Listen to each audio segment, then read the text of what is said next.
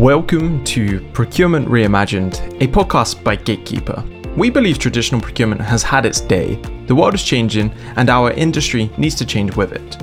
On the podcast, we share the best practices to help you streamline your procurement processes, navigate vendor onboarding, and ultimately get the most value out of your vendor contracts. I'm your host, Daniel Barnes.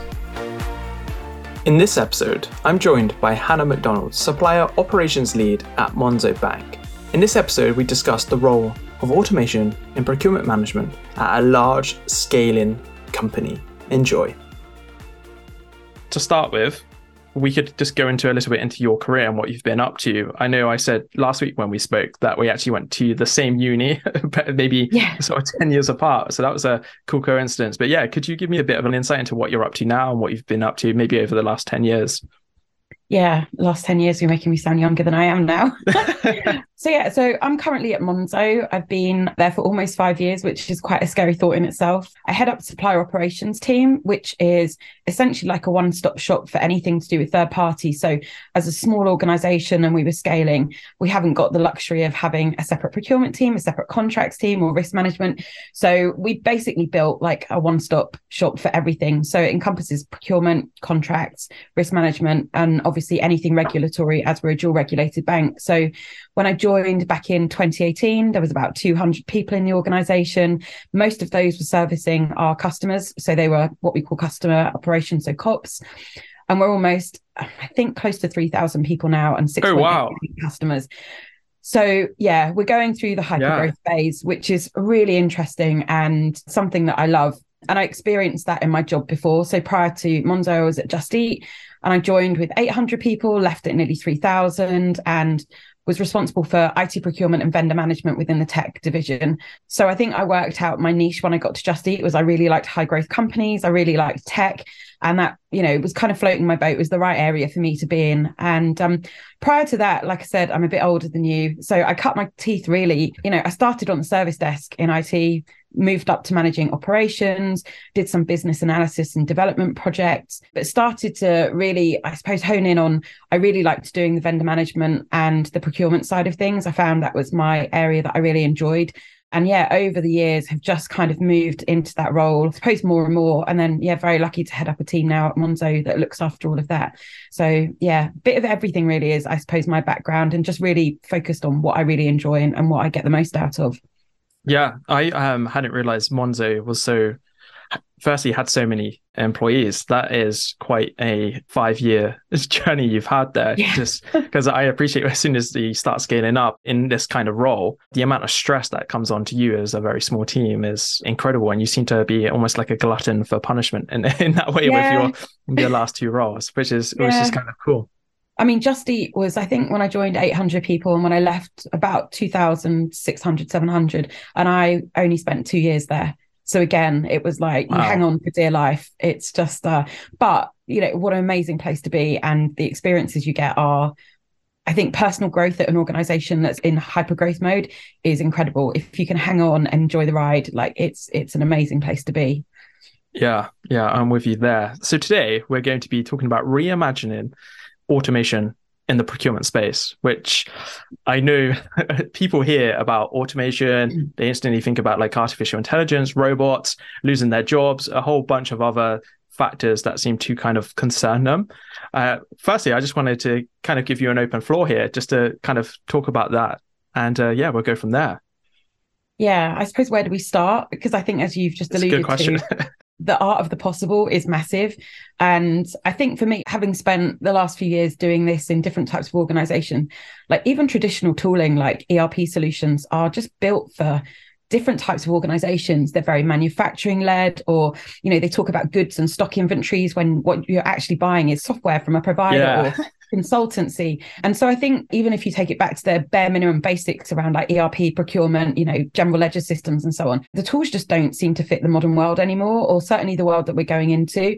Um, things like the language doesn't mirror how people speak to each other day to day. And instantly you see barriers come up around people not wanting to use it because like they're talking, you know, what's a stock inventory when you've got a consultant coming on site or something like that. Yeah. So I think when you talk about automation and procurement space, I think you can go back to absolute basic levels of like, what do we need to do? And even that goes to around like communicating with your stakeholders day to day. It can be as simple as a Slack bot or an automated email to say, Hey, I've got your request. We're working on it. This is what we're going to be doing. Or, you know, things to manage team workload or contract approval flows through something like DocuSign or EchoSign. And I think just from my perspective, anything that you can do to get the best out of your team and maximize the benefit of face to face or in person time on the parts that really matter is automation where it's in its sweet spot. And that can be things like contract admin, everyone knows is not the most exciting part of the role. Definitely not. but, you've got to find a way to do it right. Because if you unlock that, it makes like things like, oh, hey, I got a reminder to say my renewals are due. We should start planning that. So I think definitely some old fashioned ways of working in bigger systems, but also there's some real basic level stuff that you can fix yourself. And yeah, like you alluded to, the future around artificial intelligence or machine learning algorithms doing sourcing or evaluation and selection or contracting you know could you have a bot that's willing to do some of the negotiation work i think if it's low risk and you set the right parameters to work within, then it's got potential. You know, there's people using robotic processing to do invoice processing and matching and payrolls. But then, like this week's been really telling. You only have to look at Chat GTP that's been launched. Oh yeah. And I'm like, is it a complete my, game It's my best friend. it's insane, right? I had to mess around with it and I was like, okay. I mean, the, the issue for me is does everything come out as a homogenized response? Everyone starts sounding the same because they're using yeah, the same algorithm. Same. Yeah. But if you can start to use tooling like that to speed up work, and like I've looked at contract negotiation tools with model clauses in there, but nothing has really floated my boat that said, actually, I can really see this working in real life in a real practical situation. And I think if you work in a very standardized operation where you're churning out the same contracts all the time and the only things that are changing is maybe you know the standard fields of like who's the organization and stuff like that you can definitely automate but when you're working in a growth organization or something that's doing something a bit different no contract is ever the same right you want to make sure you're mitigating as much risk as possible and you're managing the processes as I suppose you're standardizing them as much as possible to make it efficient. But actually, the content of what's in there is very different depending on what scenario you're going into. So, yeah, I'm yet to see one that's kind of like ticked all my boxes, but I definitely think there's potential as like this space matures. Yeah. So, we're recording this during effectively the Chat GPT release. And uh, I just wanted to share one thing. I was messing around with it and I asked it to write me a procurement policy and I set out all the parameters for like spend volumes, categories, and things like that. It wrote one in like two seconds for me. And it was wow. absolutely incredible. It's like a two pager, which I thought was quite a sweet spot. I also asked it to make me a contract review process and it wrote me a eight step contract review process that pretty much mirrored everything I've ever created. Couldn't get it to do too much more, but maybe that's my limitations with it. And I think over time I'll be able to get a bit more out of it yeah, so I'm excited. Well, that's a really cool one that you picked up on with Slack. I know you mentioned Slack and giving notifications. Is that something you utilize at yeah, Monzo?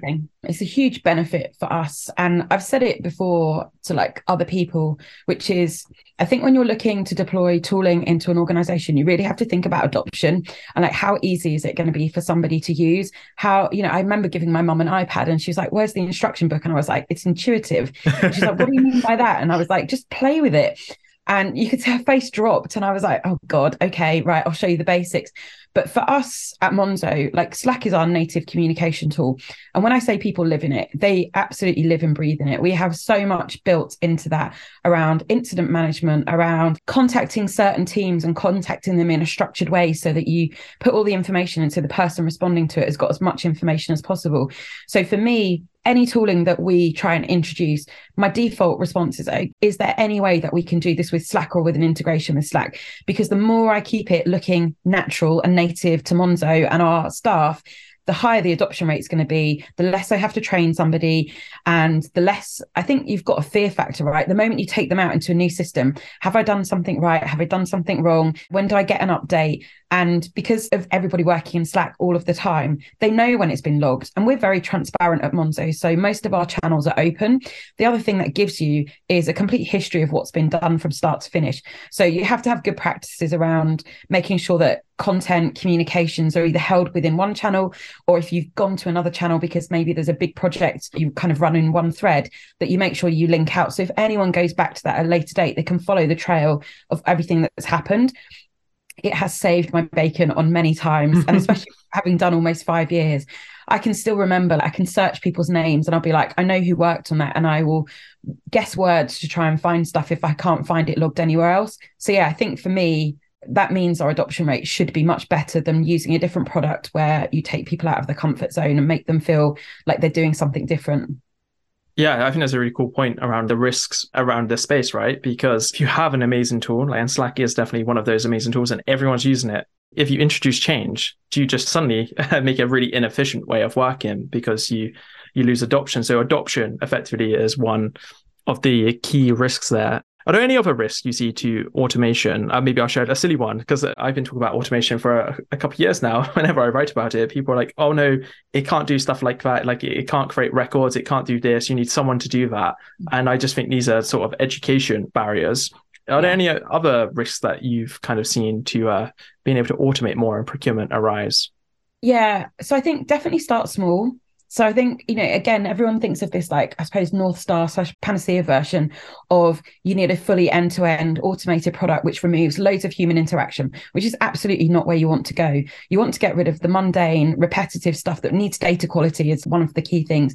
So I think starting small, don't buy the Whizzy tool at the start, build from the ground up, work out what's broken, work out what works well and fix things before you kind of do it. And there's that old saying of like, don't outsource what's broken, it will cost you more to manage. Yeah. the same rule applies in this scenario, which is really understand how you are operating as a team, then try and like systemize it and then move it into tooling, which will then then you can start to see, okay, we can make a shortcut here. I'm doing the exact project at the moment. I want like for every request that we get. So if it could be I want to work with a new supplier or extend something with an existing one, there are multiple tasks which hang off of that now, at the moment, we have to manually create all of those. So I've got someone in my team now working to say, okay, when we get a task, it will automatically create these activities. If we don't need it, fine, we'll shut it down. But if we do, then starts to push workload to other teams so that they can then track it. And also from a visibility point of view, if you're the person make a request and you can see that there's six activity streams underneath your single request, five are complete, you know you've only got one left to do. So it's a yeah. much easier narrative to explain to people this is where you are in the journey. So for me, in this space, definitely start small. And I think the other thing is find the skills in your team to do this. So when I first joined Monzo, I was brought in as an ops kind of specialist. I'd done this stuff before, but I came into the legal team as a starting point. And actually, lawyers are not set up to do work like this. There is a no. very, very different mindset. So I think one of the risks that you have is you try and get people that are maybe not suited to this type of activity, trying to drive it through. Actually, having someone that geeks out a bit on, you know, writing a bit of code or wants to do workflow and optimization, and their brain naturally thinks that way, you will find your answers much, much quicker. So for me, being multi skilled in procurement is understanding operational processes, how to optimize them, and knowing what your end users need or your internal stakeholders, whatever you want to call them. But also, what do you need from that system? So for me, the data is key. I want to be able to work out when we're seeing repeat tasks which are low risk. Okay, we've had 10 of those. How can I push it to self serve? You know, how can we reduce the friction for somebody doing it? And then I think the other thing for me, again, being in high growth companies, this is almost my de facto mode, which is you have to think and look ahead. Like you have to have a general idea of when something in your team is going to hit a crunch point and break.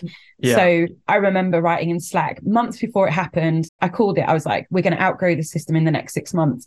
And following on from that, you should be planning to do something about it because if you just keep going, the hole will get bigger. It's like, you know, the digging the hole and just you end up in the deeper hole and you can't get out of it. So for me, definitely be forward thinking around like, what does your organization need at a particular point in time? And if you're in a high growth company, you should be ahead of the curve. You've got to be because otherwise you can't scale and you will become the worst word that you want to be, which is the blocker. And yeah. that's not the position that you want to be in and deservedly so, right? Like you would actually become a true blocker. It, yeah. It's really interesting. Like my last role, one of the first things I looked at was, oh, what does our tech stack look like in here? Because we were just building up processes. It was a greenfield team, probably very much like your role initially at Monzo. It was like, oh, this is kind of working now. We've got repetitive tasks here that we probably need to get rid of what's the direction we need to be in in like two, three years' time? Because every other part of the business is scaling and we need to at least keep up or get ahead yeah. so that we are all in sync. Otherwise, everything is just going to be on us. And as soon as that happens, you lose. We've already spoken about adoption of processes and policies and governance. And then no one wants to use you, right? Like they will just circumvent you at every opportunity. Uh, one thing you mentioned and I thought it's kind of cool was around coding there. Uh, and I just wanted to ask a, a, question as to when you're hiring, are you looking for that skill set on someone's sort of CV? Like, oh, I'm savvy, I can code in various languages or whatever. And how are you addressing that?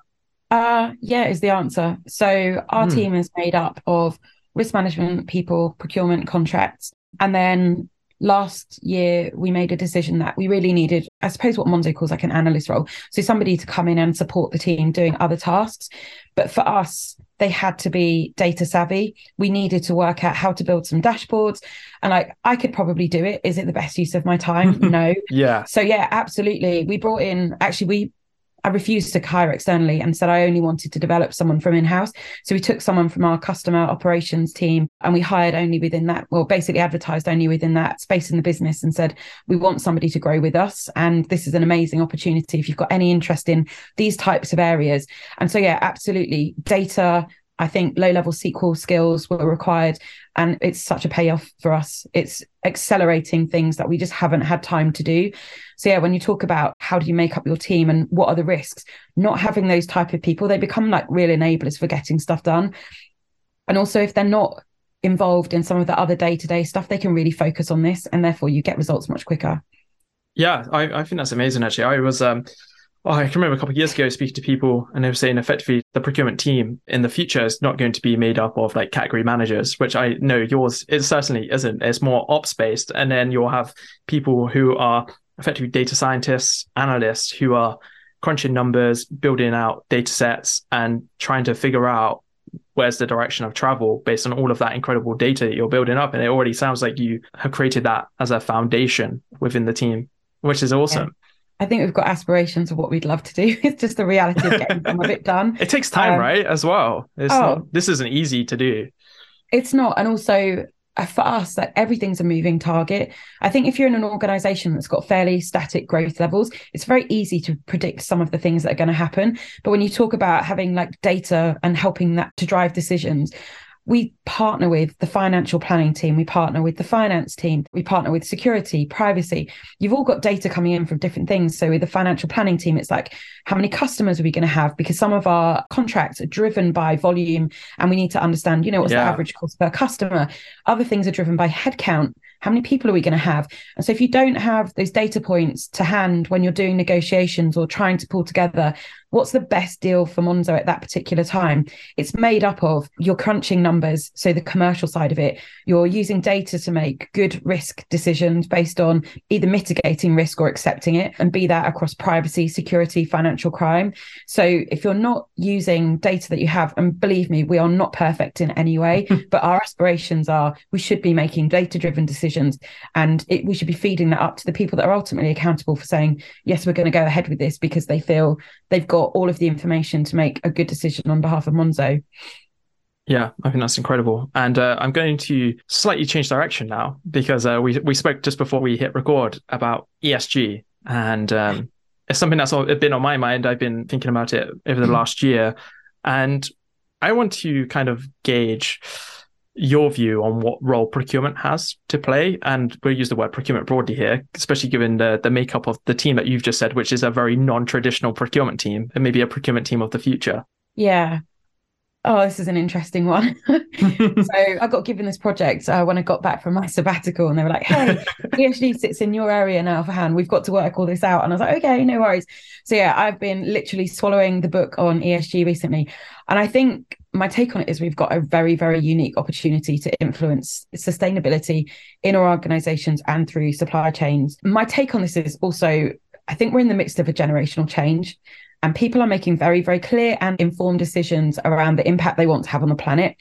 And my take on this is our next procurement leaders will have even more data at their fingertips than we do now. I still feel like we're kind of guessing a bit. Is my I think if you work in yeah, a agree. Uh, production manufacturing or production environment, I think it's a bit different. But certainly if you work in tech, like scope three is a minefield. Like I cannot mm. find any solid ground to stand on that gives me like accurate data. So yeah, so I think we are in a very, very unique position. And I think if you want to be a procurement professional in the future, if you're not an advocate for ESG, you're probably in the wrong role. I think this is going to become like a fundamental pillar of everybody's job within this area. So I think there's that about your own personal development and what kind of person you want to be when you're playing your procurement role or wearing that hat. Then also organizations that truly want to partner with you and that you want to work with really need to be aligned to your values because as an organization there's no point being the best vendor in the market if your esg strategy is at complete odds with your customers. It's going to cause a lot of friction. And ultimately it's probably going to be a decision which means that somebody decides not to work with you. And i think you can look at b corp companies or you know someone like Triodos Bank that's very green. Like they're only going to work with organizations that align with that market that they're going for and their underlying beliefs as an organization. So i think for me huge huge opportunity here to really drive what the future is around emissions making sure that you know you're net zero by certain dates how you maintain that is again another bit of a minefield i can't find a single framework for measuring this there isn't i don't think I was doing some research earlier this year, and the only frameworks I could find were around investments opportunities. And I, I was, I read through so many of those, and they yeah. still told me nothing. uh, yeah. Really, it's it's, it's impossible um, at the moment yeah, it does feel a little bit challenging, I'll be honest. But I think from, from, my point of view, I think the best thing that we can ask of our suppliers, third parties, vendors, whatever you want to call them, is they need to be transparent and share their plans. And if we can get that as a starter for 10, then I think the discussions we have around how you reduce that or how you offset that through carbon credits or however you want to kind of architect that relationship you have with them, there needs to be transparency on both sides. Like, what is your plan? Like, what's Monzo's like, or my plan or my target and ambition date for net zero? What's yours? And let's try and work out the delta in between and make sure that we can both work together to achieve that. But then also you've got nuances around within like Google, you can opt to choose which region you host your data in and which uh, where you're processing.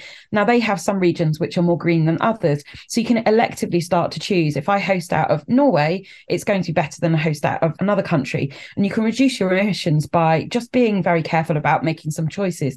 So I'd love to remove some of the guesswork because I think if you really want to make this part of your underlying decision making process when selecting a third party, you need to have some consistency in how you're measuring your current outputs, how you assess what your new vendor may introduce into your carbon emissions, and then make a decision based on that. And then you can bring in, you know, contractual clauses around like how do you want to work together? Do you put penalties in? Do you give incentives for being green? I think there's different ways that you can do it. But I think for me, work together collaboratively on this and somehow try and come up with a framework which is consistent across all of it it would be lovely to not have quite as much guesswork in this space.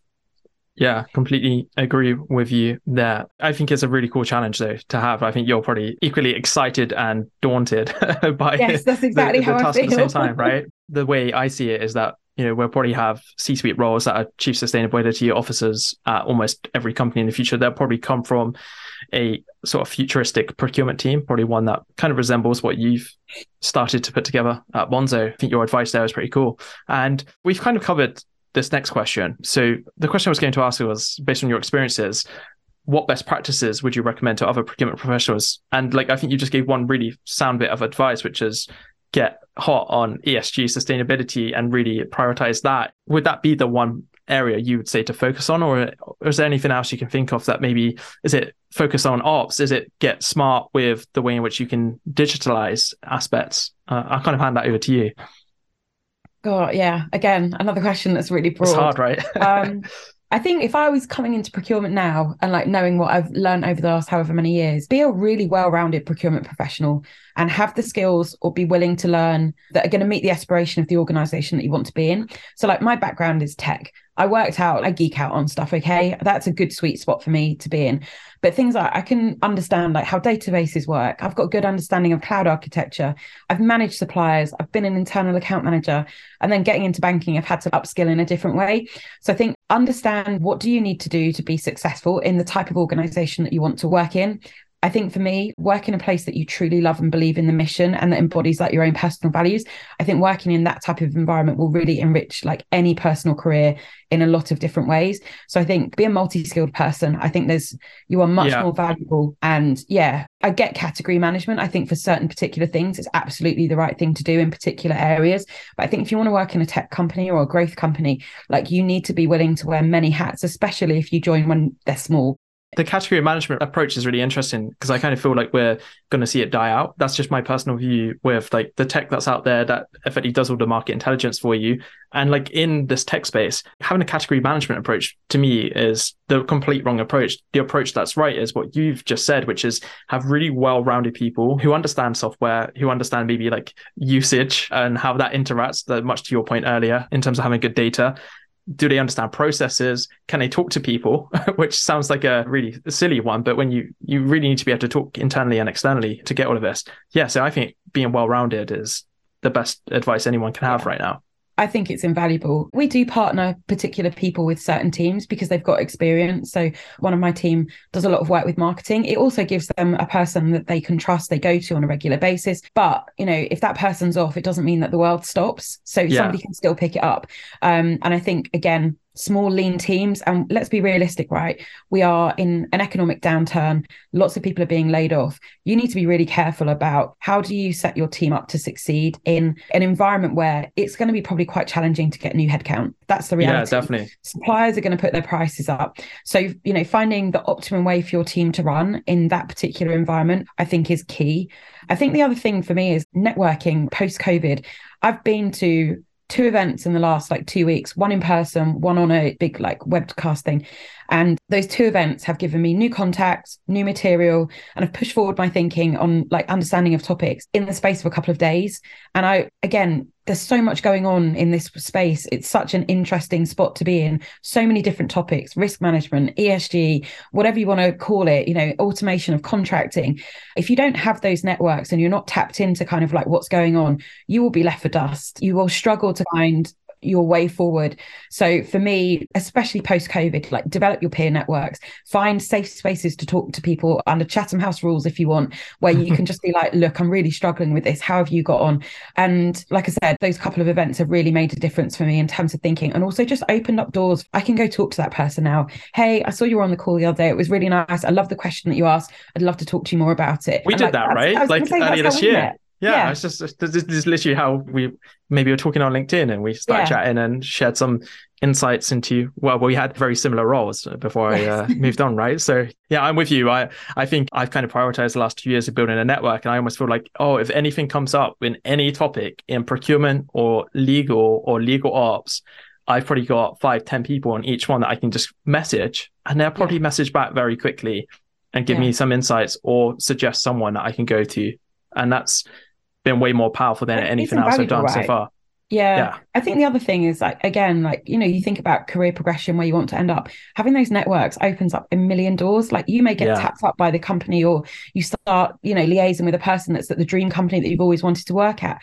And just by building those networks, you know, you create opportunities that wouldn't have existed before. So I think for me, it's such a biggie go work in a place that you truly love. Like I picked Monzo as my target next organization and it has paid dividends like beyond anything that I ever expected. Were you a customer before you joined? Yes. yeah, okay. I, I yeah.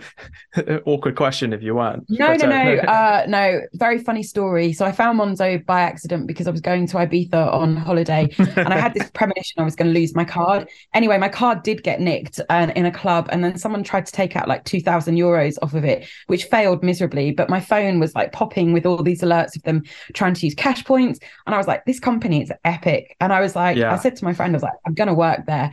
So, you know, for me, Monzo is doing good for society. And I love the mission behind what we're trying to do, which is make people more financially aware or help them make good decisions. And there's something truly wonderful about feeling the work that you're doing is having a lasting impression on someone's life. So, yeah, I picked up Monzo a very, very long time. It was like I think 2016. Yeah. And yeah. 2018, is, I turned up. That's incredible. So I am a also I'm a Monzo customer and absolutely love it. I have the nice metal card now, which I just oh, got nice. a few months Very ago. Good. Oh man, just love everything about it so far. Incredible advice. And maybe we'll go on to like a quick fire round. And the first question I'm going to ask you, I think I know the answer to, which is what's one piece of tech you can't live without? But I'll just pass uh, that over to you. Can I pick two? Yeah, of course. Pick a okay. Yeah. So I think for me, Google Docs and Slack, I'm willing to say, you know, if you're working on OneDrive or something like that. But for me, two tools that you mean you can collaborate with everyone in real time and you have complete transparency around what's going on is such an enabler and it makes my job and like my team's job and everybody else that's involved so much easier especially if you work in an organization which is super transparent anyway. So, yeah, I can't imagine going back to the days of marking up a contract, emailing it to someone, then they send it back. For us, just working in real time is is uh, yeah. it just means we can get everything done so much faster. Yeah, yeah, I, am with you. I, I Slack is. I, I know there can be a lot of negatives with it. Uh, oh, there is. they're, they're always on the notifications, but you can just dial them down to like so you you just change your work hours and it change notification times, yeah. block people from reaching out. I just love it. And Google Docs and that whole suite. Yeah, incredible. You can give me a range for the next questions because I appreciate you may not want to share exact numbers or anything, but how many vendors do you currently manage in total? So we've got about between 500 and 600 yeah. um, suppliers. And how many of you are in the team? There are five. Yeah, that's like even if you assigned like one person to like a block, it's over it's like 100, yeah. 150, right? Probably. Yeah. So I think we don't divvy up work in that way as such. We take yeah. a really proportionate approach to managing our third parties. So all of our uh, suppliers are tiered. We've got a tiering of like mm-hmm. one to four. Those that are in the top yeah. bucket are very small. There's, I think we've got six or seven of them in tier one. Those are like bank breaking. So if they fail, everything at Monzo grinds to a halt. The regulator will have you. yeah, absolutely. And so those get the most attention out of all of them. They get the most oversight from us. They've got dedicated people in the business that are managing either work streams within them or they've got accountable execs are very aware of what's going on in that space. So yeah, those get the most. And then basically we just scale down. So yeah. the oversight level for the next tier down is that we don't monitor them quite as often. They still go through all the same due diligence process, by the way. So we do inherent risk assessment when we're onboarding based on like, are you sharing data? Is it critical? Is it part of the app? So all of those questions get asked. What comes out of that then is a proportionate level of due diligence based on how we're going to use that third party. So yeah, we've taken the approach that like let's manage this from a risk point of view rather than a number or volume. There's no way we could get through it all. And at the bottom, we've got what we call tactical, which is tier four. So it could be like want to post a job advert on an online website or memberships for like industry bodies or things like that. We can't manage yeah. them they're just suppliers that we need. There's no pay. need to, is there? The inherent risk there of anything coming back on you is virtually yeah zilch, right? Yeah, yeah we probably I, yeah. spend most of our time probably working on a range of anywhere between like 25 to 40 suppliers that get the most of our attention. So yeah, it works for us. And I think we, you know, the regulator talks a lot about being proportionate and mm. I think what we've set up is something that really focuses our attention on the things that matters and still giving good oversight and having good governance around all of the rest. Just we don't give them as much TLC as some of the other ones. Yeah, yeah, yeah. No, I agree. That's the exact model that I used as well previously, the risk segmentation. I'm super conscious of time. I just wanted to ask you the next two super quickly. Do you know how many contracts you kind of sit under there? Is it around the same sort of number or slightly more? Yeah, like it kind similar. of alliance. Yeah, most of our suppliers have got like a main agreement, like a DPA, yeah. maybe NDAs. Yeah, everyone's got an NDA. Underneath that, there's normally a master services agreement. I'd say some suppliers have got like multiple schedules of work, or we use them for multiple services. Yeah. So, someone like Google, we use for big BigQuery, like GCP stuff. We've also got Workspace, we've got marketing, we've got maps, we've got ads. So that's sure, got yeah, know, a yeah. bunch of different, but they're quite few and far between. Most suppliers either supply one or two services to us, and they're normally covered under one contract. So yeah. we try to optimize towards having things rolled up so that we only have to go through like one renewal cycle and it means that yeah you know, I agree. due diligence covers it otherwise you will you're like chasing your tail all the time mm-hmm. on contract renewals so it's just quite an inefficient way to operate yeah, no, uh, I really like that approach. And uh, the weirdest question I'm going to ask you is I'm a procurement genie. What's your wish? I think I would love I'd love a system where we can exchange contracts with third parties. That doesn't mean you have to download something out of Google Docs, send it, email it. And I know so many people have tried to do this with like online collaboration tools, but mm. every party involved wants to use their own system. And so you end up with true. this, well, no, we can't use yours. Oh, no, we can't use mine. And like, oh, you know, so just some sort of tool that would just make negotiating on a contract. I'd actually love to get to a point where people were quite willing to mark up the same document together even if you need to have conversations outside of that document on the side to kind of agree a position. But yeah, one document to rule the world would be amazing. But everyone's so worried about protecting their own interests and worry. But, you know, I see a lot of posts around even lawyers saying, wouldn't it be great if we could just like let it go and just agree that everyone's trying to get to the similar position in a contract and the majority of clauses probably only need a bit of tweaking. Yeah, um, it's true. But still, there's so much barrier to actually oh, having that, right? Uh, like every yeah. conversation I was having the last two years, it was just like, we're trying to do the same thing here. Let's just that word there can probably just go and then we've done it. And yeah, those decisions can sometimes take days just to come to. Yeah, no, it's a really cool point. Hannah, it's been so much fun having you on here, so much insights. But yeah, thanks Thank for coming on. Much for having me. No, it was such an interesting topic. I like geeking out on it, as you can tell. Procurement Reimagined is brought to you by Gatekeeper.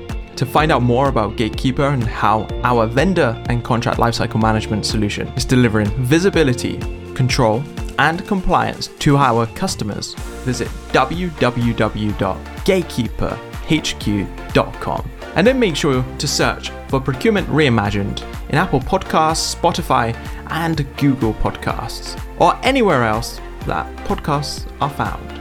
Make sure to click subscribe so you don't miss any future episodes. On behalf of the team here at Gatekeeper, thanks for listening.